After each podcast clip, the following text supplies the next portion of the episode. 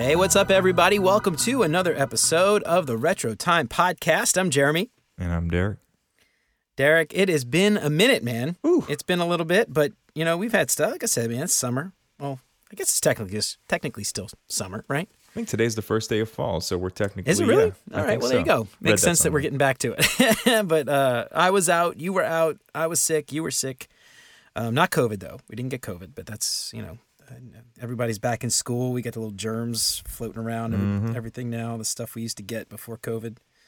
It's crazy, man. We actually it's funny because um, uh, my kids, you know, were not sick for a year. Like they didn't have a cold, they didn't have like infections or anything like that. I guess from not being at school for the longest time and wearing masks and everything and, and staying home. We were all like in our own little bubble, and now now everything's back and it's got the the noses have opened up like faucets around here, Derek. it's Jeremy, gross. I don't know if I've ever felt as sick as I felt in the past few days. I thought that I thought it would never end, and the and I know it was just a cold. I know that, Yeah. but these Rust Belt colds, man, these Midwest colds, they hit different.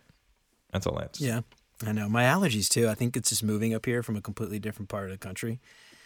Could be. My allergies have been nuts. Anyway, so we're back. So uh, that's it. We're back. It's not coughing, sneezing, kids, boogers, things like that. It's kind of gross. If you don't have kids, you have no idea what we're talking about. If you do, you know exactly what we're talking about. Um, keep us in your thoughts and prayers.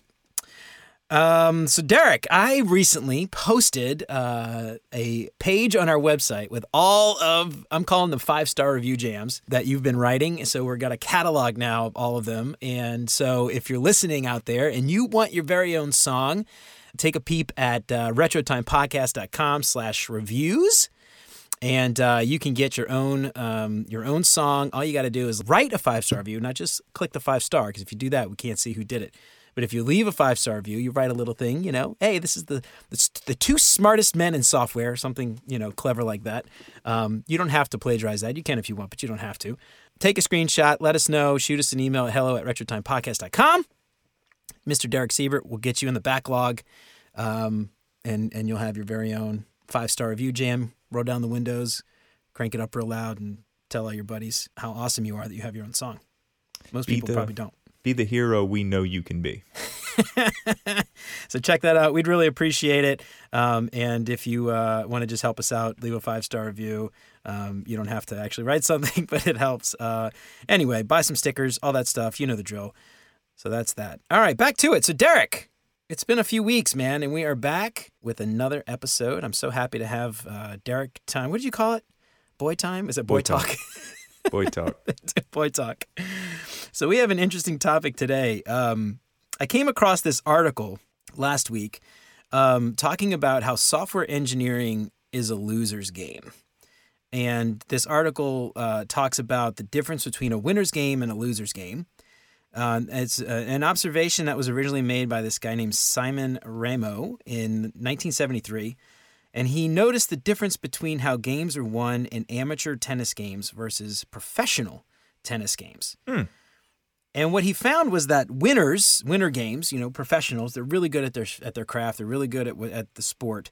They win the games for themselves. But in an amateur game, the winners generally win because the losers screwed up a bunch. So it, it wasn't because you were really good at, at your, you know, playing tennis, in an amateur game, generally speaking. It was that the other person screwed up less or more than you did. So you screwed up less than the other person. Whereas in the winners' games, um, you uh, tend to outplay the other person, outperform. Um, so that's the difference between a, winner and a loser game. So this article talks about, and we'll link to it in the show notes. It's a, a guy named Tyler Hawkins. So he talks about how software engineering is a loser's game, meaning we tend to cause our own mistakes. And we tend to introduce bugs because of our own mistakes, not because anything outplayed us, but we underplayed, I guess, ourselves. And I would take that a step further to say not just software engineering. I think the software development, just process in general, the software development process being product managers, stakeholders, UX designers, obviously software engineers, can introduce all these issues and we do it to ourselves. Mm. You know? And i think a lot of it goes back to a lot of things we've always talked about the running themes communication uh, things like that that we always talk about relationships. Um, and so that's an interesting topic. That's what i want to talk about today derek. The software is a loser's game. Fascinating topic, Jeremy. Fascinating. thank you. Don't thank me thank google. Google feed it popped up in my google feed. That's how i found it. Isn't that sweet? Yeah, it's it's a really fascinating concept when you think about the idea of professionalism versus amateurism in the way we mm-hmm. work. Yeah, absolutely. So this this article talks a lot about unforced errors. I'm going to list some from the article, then I'm going to talk a little bit about some that I've found from the UX side because this article again is talking specifically about software engineers, but I think you know UX product management can certainly have their own unforced errors. A couple of things Tyler talks about in the article is not understanding the problem before trying to code a solution, not understanding the tools or the programming languages that we use. Um, you've talked about that in the past, you know, c- committing to a freelance project where you had no idea about the software to build those PDFs that time, remember? I didn't do it. Um, having, having to learn. Um, not carefully reviewing our own code uh, before asking for a review. Not manually testing our own code before asking for a code review. Uh, not writing unit tests. Not following uh, standards, agreed upon standards. So those are some software unforced errors. UX side, um, clearly not talking to users, not getting user feedback, not validating early and often, um, you know, not doing usability studies, not going to where the users are and, you know, doing observational ethnographic research type things. From the product management side, forcing uh, estimates just because you want estimates, right? Um, not not not um, not giving your team enough time to do the work before you start asking them to estimate the next thing so that you can report that back up the chain for some reason you know things like that i'm sure if we had a product manager on they'd probably list a few more so those are some ideas you know it's just it's funny because i'm looking at this and, and i'm thinking to myself yeah these are these are totally solvable things we do this to ourselves You know, it's funny. The the topics, the uh, those different examples are all in our industry debatable things. Should I write unit tests? okay Ah, it depends. What do you mean? Okay. Well, I I, uh, I sometimes write them, sometimes don't. Should I do code reviews? Well, I'm pretty sure I know how it works. Like I'm an expert, so I, just, I don't need code review. Like some people really do feel that way, and it makes me think about like real professions, more or less. Like if if you don't consider our amateurish techniques uh, a real profession, maybe it's the nature in which uh, software has evolved over time in large organizations. Just feels that way. Uh, how the uh, feels more amateurish maybe. But when you look at like a profession like the medical profession right. imagine this scenario. You're going into surgery. Doctor goes to the bathroom doesn't wash his hands. Goes in doesn't wear a mask. Doesn't clean his tools. Like you know doesn't record the surgery ends up operating on your leg when it should have been your heart or even You know. worse googles how to do it while he's doing it in the Yeah, oh my God. so it's kind of exactly Yes. like what we do right yeah right yeah google's the whole Yeah. process submitting a Stack Overflow while he's performing at a Yeah. scalp in his hand. I'm about to do this. I Doc can't figure this overflow. out. Doc Overflow. So that, you know, when you think about how silly all that sounds, and then you think about how not silly not doing some of those things we just talked about sounds mm-hmm. for our industry to some folks, it's kind of interesting because that means that there aren't these agreed upon standards as to how we do our work, which makes it hard to be a professional. Right. Yeah. Well, that that goes back to a lot of the like what I'm what I'm thinking about when I think of amateur versus professional. You know, a lot of people new to the the software industry, either whether that's UX design or software engineer, are going through boot camps. Mhm. Um, they haven't gone through the four year program, and, and you know, for me, I I didn't. I mean, I taught myself pretty much everything I know about design. I've never gone through a, you know, an official quote unquote UX bachelor's program or anything like that.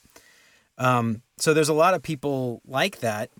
And, you know, it, brings up to me what, what I think about with this is just this debate about certifications and whether or not certifications are valid. And, you know, should we have software or UX professional um, certifications uh, that, you know, show this person, just like a doctor, has gone through the training to know to always wash your hands and always do this and always do those other things that you said so that they you know we, we know that when we go and hire a doctor we trust that they know what they're doing and often when we hire a UX designer or a software engineer, we are going off of whatever they told us in an interview because there is real no real way to prove that this person knows what they're doing without checking references maybe or you know trusting their their words and and, and that's it you know It's interesting when you think about the standards bodies that are in place for software.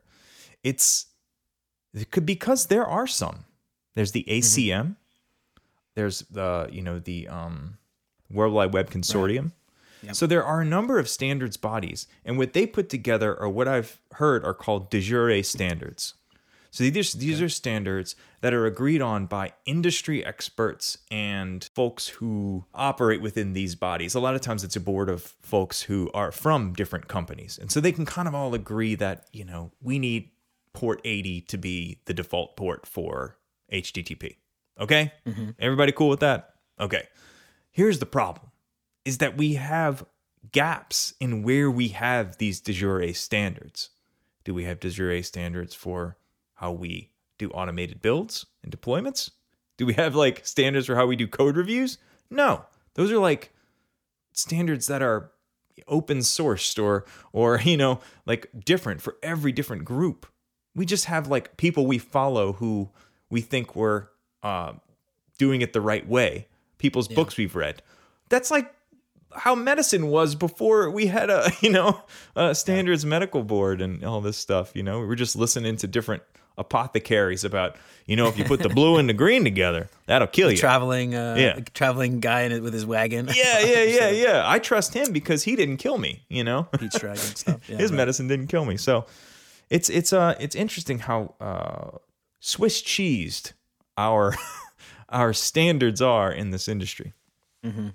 So I guess like you know for me, I, the, the big takeaway from this is constant validation, understanding what went wrong, making sure the next time that we do the unit test and there's no bugs, or you know we have extra QA step or something, or we we go and we talk to real users to make sure that the users are actually need this thing or don't need this thing or want this thing or not. Um, you know, validating constantly and then constantly changing your process to fix it so that next time it doesn't happen again. Yeah, that's a good point. You know, it's uh the s- steps we take to do the things we do for a lot of groups are kind of set in stone. It's the way they first learned how to do things, and maybe they had one epiphany or two epiphanies in the course of their career, whether it's like, we need to be able to release early and often, and it sticks in their head. But the idea of like continuously learning and continuously expecting your views to change on how uh, what the right tool for a particular job is, whether we should be using um, cloud technologies for this kind of thing, or we should be using, uh, you know, some build technology for this, or we should be using a command line tool here. All of that stuff, you know, they say like great architects are always answer with it depends. Yeah. Um, because in a lot of cases it does, because we're we're not operating on, you know, we're operating on things that have been done before. Like we a lot of times we're doing similar work, but each time it's a little different because the context is different. We're dealing with different constraints from our business. We're maybe in a different industry. Maybe it was what we need to do was implemented in at Netflix, but we're over at Spotify and we need to, you know, we're not streaming video, we're streaming audio. So it's different, you know? And so, uh, in a lot of cases, like, because like our, our, like software is, is different every time you, you take on a problem and try to solve it with software, it is a little bit different than the medical profession. Because human beings, while they do experience like different ail- ailments and illnesses, they're still human beings. Like there's a book you can write. There isn't a book you can write on a software, you know? Right, right, Uh, right. So it's kind of like more abstract and nebulous in a lot of ways. Well, you know, this is something I, I- I wanted to actually uh, talk about after, uh, like the next part of this was that you know it's a it's a loser. The, the difference between a professional and an amateur. What is the difference between a professional and an amateur, or an amateur and an expert? Right. yeah. It's probably just more experience, more time, Mhm. more practice. More Uh, rigor one of as the well. things, Yeah. more rigor, right, right. But but here's the thing, though: as you progress through your career, you realize that that rigor is needed, Yeah, and that rigor is point. important, right? And so I think that's the sort of silver lining of this. And this was something like somebody posted as a comment on here was that. Um, and he posted a quote by this guy Niels Bohr, and I, I didn't know who this was. I had to go look this up before before the show. But he's a a, a physicist, I think, uh, Danish European. I'm, I'm not sure where. Anyway, um, the quote was: "An expert's a person who has made all of the mistakes that can be made in a very narrow field." Mhm. So that expert started out as an amateur at some point Yeah. and and so you know the thing is that like all these these errors that we're talking about these forced unforced errors these errors that we've made are not bad in and of themselves if we are learning from them. Like i said if we next time you know we, we do the tests or next time we talk to the users or next time we do this eventually we'll stop making these same errors hopefully if we if we learn from them. And then you know we move on to becoming that you know professional where maybe we are still googling stuff because you know uh, software stuff changes so often you probably that will never go away no matter how good you get at it. But uh, you know the the simple things the the testing the making sure your code is is is good before you do a code review or making sure you um, you know talk to users before you start designing or making sure you do your research and understand the context and the problem before you start cranking out wireframes or something. Um, I think that's the difference is is learning from those mistakes, and eventually, all those people who made those mistakes should, in theory, learn from them, um, and get better. Right? Uh, you also have the advantage of reading from or, or learning from other people's mistakes, so that you hopefully don't make the same mistakes yourself. Uh, and so, find the books. I'm sure there's stuff that uh, for software engineering that talk about these things. You know, so that eventually you can become that expert. Because you know, to me, that's really the only difference is between a professional and expert is just time and the amount of effort they put in. It's it's funny too. You know, you think about like those fields we talked about before, more professional fields that have been around for a long time, like medicine. They go through um, some type of certification. I mean, you have to have a license. You have to do all these things that you've taken tests. You've gone through some process to get that license. You know, I, I know like when we talked to Bob Martin, Yep. Uncle Bob, he was he's very much opposed to certifications. And I understand that at a certain level, it becomes a profit center for people who just want to charge people thousands of dollars for some certification. Um, and maybe the issue is with the profit more than the actual certification. I don't know what Bob, what uh, Uncle Bob's main issue. We didn't really get to talk to him about it that much. And I go back and I think about our, our conversation with Gojko, where you know humans versus computers and all these bugs can affect your life in a very real way, right? I mean, we saw again the 737 Max the software caused two planes to crash. It could have caused a lot more. Um, you know, I don't know that a certification would have solved this, but to me, a certification requiring people to get certificated, certificated, certified, certificated. certificated, uh, requiring people to get those certifications that you know talk about testing and all these other things. Um, you know, would would potentially solve some of those issues. Um, you know, maybe I don't know. Maybe that's just a larger debate to have, but it's an interesting thing to think about. Absolutely, man. You know, um, after talking to you about this, thinking about the pro- the process of moving from an amateur to a professional, the path, it makes me think of you know other professions that you know have more of a uh, a standard way to get from A to B, whether it's a set of certifications or whatever. Um, in the medical profession, what do they call what doctors do? Practice. That's a continuously changing world. They're constantly learning new things. There's always new information to be added to your skill set to make you an even more effective doctor or surgeon or whatever. If you keep using the tools and techniques from 10 years ago, you're going to be you know outpaced and even potentially like out of a job. And it makes me think of what causes failures in systems. And I, and I, you know, thinking of the term we use for what doctors do, practice, I think it's hubris.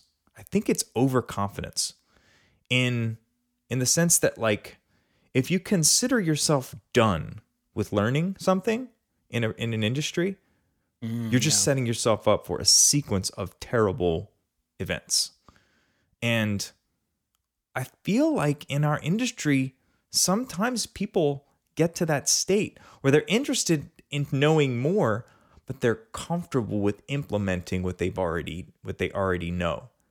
You know, Okay. Without it, without wanting to learn more to make sure that it is actually correct. And, like you know, and, and the Validating it. reasons behind that are also, I believe, hubris and overconfidence. That Mm-hmm. maybe you know some business goal is going to save us a ton of money without any you know uh, any real evidence toward it. It's just a lot of times based off of the ego of some you know CIO. Sometimes it's based off some data and some you know targets we want to hit in the business but it's like it's almost like a trickle down effect of overconfidence you know mm. because that mm. comes down to the team and then they're forced to rush toward a goal that was mm-hmm. based and built off of this overconfidence or hubris or whatever Yeah. But yeah, I think that's kind of um you know, something to think about too. Like people who become principal or whatever, they they you know, senior staff, principal, director, they get to this point where they just feel like maybe they know everything and they need they don't feel the need to go and continue learning, you know, continuous improvement and things like that. And I think that's what sets like leaders apart that are really good leaders versus the ones who just got there because they it was their turn. Um, they were up next for the promotion versus someone who actually earned it it's those leaders that are like always realize that have that Socratic ignorance that there's always more to understand, there's always more to investigate, there's always more to explore. the, the tough thing about our industry too is that a lot of times we have to make decisions. We got to make them even mm-hmm. though we know we don't have the all of the information out there you know? I know we worked on a product together a project together a contract project where it was really difficult for me to make a decision on the, the path forward mm-hmm. but i got to a place where i tried out a few different things and i realized that like none of them are perfect but this one the one we chose had the best chance of us being able to get what we needed to get out of it. And it did. It ended up doing that. But I had to evaluate the other scenarios. And a lot of times we don't take that time to do that evaluation of like all the different options to solve a problem because there is no standard. You have to do that evaluation. Yeah. Well, that's also where I think things like where we talked with Artie with the learning release Yeah, yeah, comes yeah. into play as well, right? I mean, like you treat it as a an experiment. You make everyone understand and you change the context around this new thing and it is now an experiment and we are expecting either a pass or a fail or a success or a failure and it's not a failure even though it didn't meet whatever goal we had set out because we are now learning something so that we can then apply that and move forward with more knowledge so that the next decision is more informed Yeah, dude. and is more likely to be the correct one. Um, and I think that's where you know um, most teams kind of that sort of hubris you're talking about, like just we we know what we're doing, we're going to go and build this thing, um, with ever stopping to validate it, right, to make sure that it is what the users want, um, and that's a failure, right? From like that's kind of like a pro to me, I would almost consider like a product management senior level managerial director type failure, right? That's a that's those for, unforced errors, right? Um, and then there's the more that's the strategic unforced errors, I guess. And then you've got the tactical unforced errors, which would be like, you know, the things that they talk about in this blog, which are like, you know, n- not doing your unit tests, um, the more specific kind of things like that, uh, introducing bugs when you didn't have to introduce bugs. You know, um, same with UX, like not you know not doing simple things like talking to users or interviews or or, or research or whatever. Again, that's kind of a tactical uh, failure. Um, so you know that's where I think like in all in general, like even these people who have gotten there, those those leaders, they're still capable of making these uh, unforced errors. Absolutely. You know, and this is not something that I think. What I guess what I'm trying to stress is that this is not something that is for the the lower level uh, kind of tactical execution roles like software engineer. Um, this can also apply at a higher level to those people who quote unquote you know should know what they're doing uh, or should know the market or should know their product or should know their users but but tend to just make assumptions and you know not not uh, have it not work out Yeah, you know, it's funny too how unforced errors in a loser's game often have cascading effects. And that's Mm, not yeah. illustrated in the tennis example. mm-hmm. But Yeah.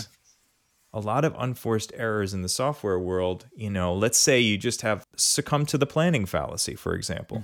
You know, um, where you uh, take estimates based off. It's almost like uh, the gambler's gambler's fallacy too, like the uh, that you think that your your chance of winning improves if the more you lose, kind of thing.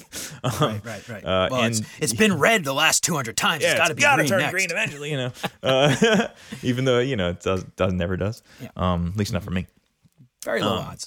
But it's funny because it's the same way in other fields too. Um, if you don't wash your hands and you go work on someone and you pass something to them, they could then pass it to someone else. They could pass it to someone else, some kind of infection.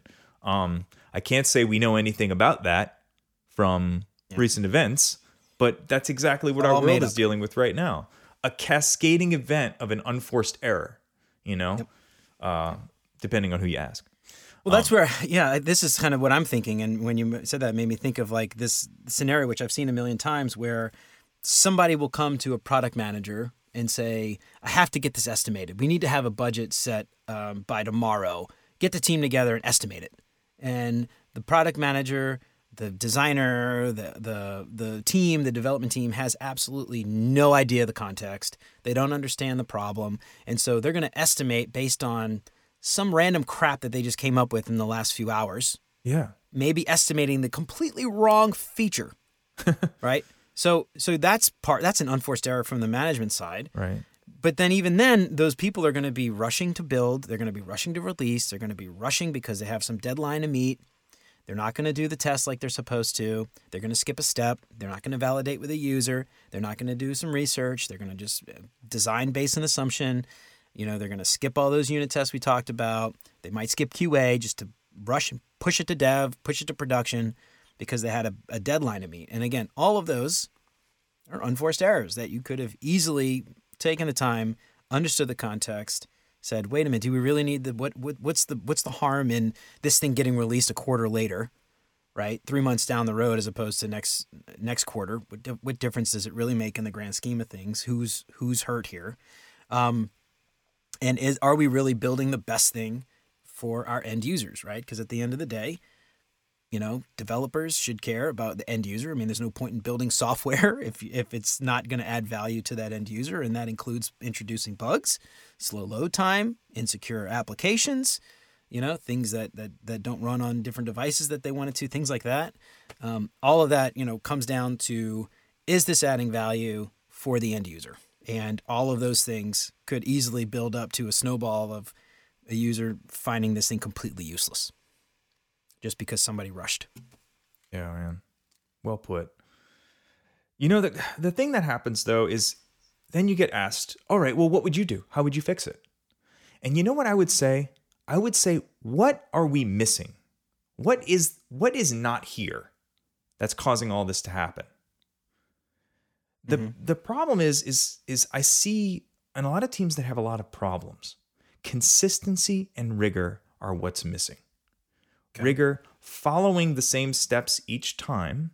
Because I think Yeah. that when you introduce rigor, you introduce the idea of restraint.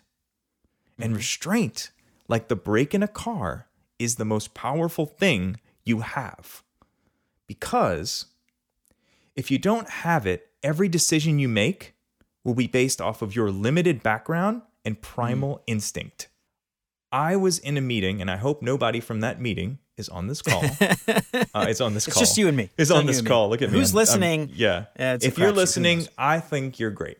Whoever it is that was there, I think you're great because I do. I genuinely respect and um, empathize a lot of times with the folks on my team because a lot of times their work is the um, you know, response to an unforced error at a higher Mm-hmm. level, you know. So anyway, I was in a meeting and they said we have to do an estimate. I don't want an optimistic estimate because then, you know, we'll be we'll be lying and we'll, you know, obviously. But I also don't want a conservative estimate because then we'll go out too far. So what I need is a realistic estimate. So then give me the time to investigate everything. So it's it's But, it's but I need it in an hour, Derek. So so but that that that came from a primal instinct of hmm. we can't lie because that's immoral. And mm-hmm. we can't tell our bosses it's going to go past their imposed timeline. So mm. we need you to tell us it's not going to go past that timeline, but the mm-hmm. absolute last date before they'll get upset. Yeah. And, well, you so here's the thing, though, dude. Like you're talking about rigor. That rigor shouldn't just apply to the team doing the execution. That rigor should also apply to the team doing the strategy, the planning, the budgets, the roadmaps, Yeah, everything up the line, right? and on. so if there was rigor in place, it should be what minimum things do we need to get an estimate? Right? And that should that at that point it should never come to I need an estimate in an hour because Right. clearly that will not get you an accurate estimate. Absolutely, man. right? So that rigor goes all the way up the chain. So the rigor isn't and again this is where i think like the difference between strategic and tactical. But you know the tactical rigor is the you know how we push things to code how we do code reviews how we do unit tests things like that. The strategic re- uh, uh, rigor is you know what is the process that we need to go to to actually understand the requirements? Yeah. what is the, the the process that we need to go to to actually start to get money for these things right? We probably need to, some estimate to get some amount of money right? We can't just ask for a million dollars. It's just like you know we think it's going to take x amount of developers x amount of time. Therefore we need x amount of money. Um, you know and so all of that stuff to me is where the rigor you know would, would solve some of these problems um, and I think we did a really great job of that in our previous job we worked on a few years back, where we did have that in place and we did We go sure through did. these things and we didn't just make up numbers. We actually went to the shop and we actually observed the users and we understood what the problem was so that we were actually estimating the right thing from the beginning. And then when we did, we actually took the time, we reviewed those problems. You know, we didn't spend the time designing high fidelity wireframes. It wasn't like waterfall, but we understood at a high level what the feature might include. It will probably be this thing. It'll probably be a way for a user to do this. And so how we designed that could have been any number of ways, but we we we got with the developers and we they were included with that and, and all that stuff was part of that rigor.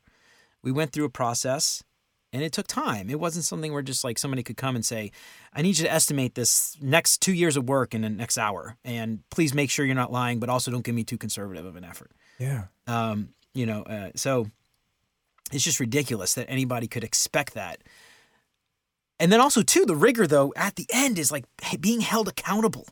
That's the other piece of this. It's it's not just putting in place some guardrails to make sure something doesn't fail, but it's holding people accountable so that if that thing does go two months over budget, or I, I said it would take, I don't know, two quarters and it took us a year, that isn't the developer's fault. That isn't the developer's fault. There could certainly be problems that the developer could have solved that might have made it take less time. But that estimate was inherently flawed from the beginning. And it was flawed because someone encouraged somebody to give, oh, I don't want a fake estimate. I don't want too conservative. I don't want too blah, blah, blah, blah, you know, whatever. Um, that person should be held accountable. But in my experience, they never are. Those are the ones at the very top who were never held accountable. It's always somebody else's fault. Well, we didn't have enough people. Oh, we didn't do that. Or the developers did this. Or the developers didn't do this. Or the UX team took too long for blah, blah, blah. And, and those managers are never held accountable from my experience. Never. And they do it constantly and they do it to multiple teams. And this happens at, you know, every company I've ever worked for, essentially. So I think that's where the rigor comes into place is holding people accountable, you know, and that goes up and down the line. Um, and often that's never the case. You know, it's funny too. Along that same line, I've been actually thinking a lot about keeping receipts along the way. Yeah. But Oh, not yeah. necessarily like not necessarily like you did this, you did this, you did this, but the decisions that are made, Mm-hmm. who was who was the decider in those decisions? Just tracking it. This Yeah, person made see, this decision. I, I- don't want to blame dude. anybody for anything. I don't want to blame anyone for anything. But I'd love to see the trail of decision making that led us to this point so that we can get better. That's it. Yep, absolutely, dude. I, I love that idea. So that's something like that's something that you know in this article, eh, he gives very tactical solutions. You know, make sure you do your unit test. Make sure you do this stuff. But I think like at, at a at a higher level than that, it it is that exact thing you're talking about. The I have it in writing that someone asked me to do this estimate. I have it in writing that I said this is not I am not confident about this estimate and here is why. You brought it to me too late. We didn't have enough time. We didn't get to do our due diligence. I'm making assumptions about this. I'm making assumptions about that. These are the risks. It's in writing. It is in writing. So that later when someone comes back, well, how come this thing went six months over budget? Well, I told you that we had this problem. This thing was the case. You know, now I would also say it's partly on us to constantly bring this up. Like, I, I don't, I'm not confident about this. I don't think this thing's going to work. You know, not just when you submit that estimate, but even when you start the work. You know, like we said we were going to have this done by six months, but I, I you know, we're, we're a month in. I'm not confident we're going to be there in five months. I'm not confident we're going to be there in four months instead of waiting until the day before and say, well, you know, I knew it wasn't going to work. So I think that's part of it as well is, is on the people doing the tactical execution to also be very aware of the requirements, what was there, who made those decisions, why those decisions were made, and then constantly just speaking your mind and not being afraid of the consequences. And then also, too, I mean, this comes down to the, the culture of the team, right? A lot of people will never do that because they're scared of being fired or they're scared of being punished. Um, and so they don't say anything. and then, and then you get to the point where the executive in, in, the corner office was, well, nobody ever told me about this problem. Like we, right, you know, we talked right. to Artie that that uh, the the guy comes in and he's like, no, that's not a problem. Everyone's like, yeah, that's our biggest problem. Um, that person has no idea because everybody beneath them was scared to speak up. And you know, I guess this is me, and maybe I'm just privileged to not have to worry about this. But for me, if if I was in that scenario, I would just find a new job. It's not if, if I get fired, that's fine. That's not my that's not the job I wanted, right? It's not the job for me. Um, not everybody can make that you know decision, so therefore people tend to to be afraid of of speaking up. But um, I guess that's me. I don't know. I, I am lucky to have enough money to not need a job. I guess for a few months while I look for a new one. Um, so anyway, I don't know. I think that's it. I think the rigor, like you said, is is critical. You know, you brought up culture, and I've been reading this book called Accelerate uh, by the folks who, uh, some of the folks who also wrote the book Lean Enterprise. Talks about you know culture in organizations and also some ways to deal with uh, how to identify high performing teams. And they identify different cultures as as three different groups. One is generative, one is bureaucratic, and one is pathological.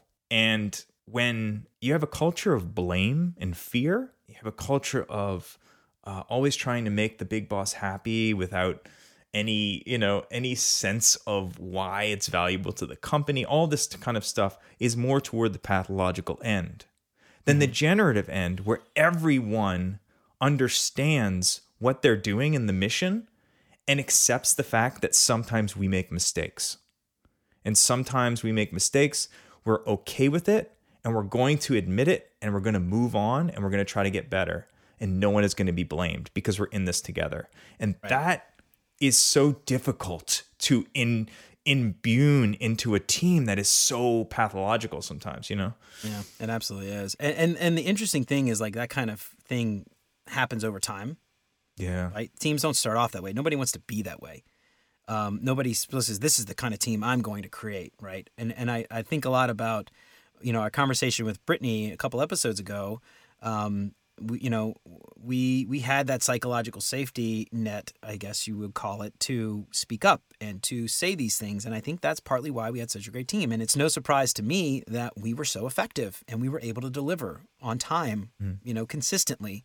Um, we were able to give really great estimates because we were given the time to make those estimates correct and and all of that I think plays into all of this is that idea of psychological safety, um, you know, and and um, again I think that not creating that environment is again an unforced error by the management team, by the right. leadership team, because it is something that you could not easily, but it is something that you could absolutely cultivate a culture of that, as opposed to fostering a culture of fear, um, and you know mistrust or or whatever.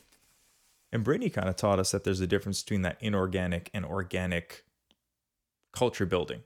That the mm-hmm. inorganic culture building is necessary for management to take action and put put basically the storefronts in place, the roads in place, the light posts to make sure that you you have the ability to fill those storefronts with cool ideas and meetings and and hackathons and whatever makes the team better. Um, Right. But the if the inorganic stuff isn't there and it's just the Wild West with old, you know, uh, broken down buildings on the side of Route 66, which is you know kind of cool, but at the same time, you don't want to be living there. You know what I Makes mean? for a great photo op. it does. But you don't want to stay there. You don't want to stay You there. want to pick, take a picture, drive on through. You got it. So yeah, I, I think that's the biggest thing too. That, that was my biggest takeaway from this was you know this idea of the losers game. To me, what I got out of it was just like the tactical things that you you could do. But I think there's a huge part of this that is the the leadership's responsibility to also make sure that they are not making unforced errors, strategic decisions when they shouldn't be, or without the the proper uh, information and things like that. So Really good point. I dig it, man. Winners versus losers, professionals versus amateurs, amateurs, as they say in some parts of the world. Um, I think it's a good, it's a good thing to to check out. So we'll we'll post this blog post uh, with the show notes. So read it, please do, um, and let us know what you think. I'd love to hear from from all you, all you, uh, all you listeners out there. Right on, man. Anything else before we kick it? Nothing for me, man. I um I, I like this topic a lot. I feel like this is something like again, it's just everything comes back to like communication and relationships and all those things. Um, you know, the, a lot of these unforced errors to me just come back to those same themes that we keep talking about over and over and over again. Um, you know, and and I think it's just important to to uh, learn from your mistakes and make make it better next time. Right on. We got to write one of those books that you get to put a uh, an animal on someday. I want to do that. I have no idea what I would write about though. Maybe we could write about relationships or something. What would your animal be, Derek?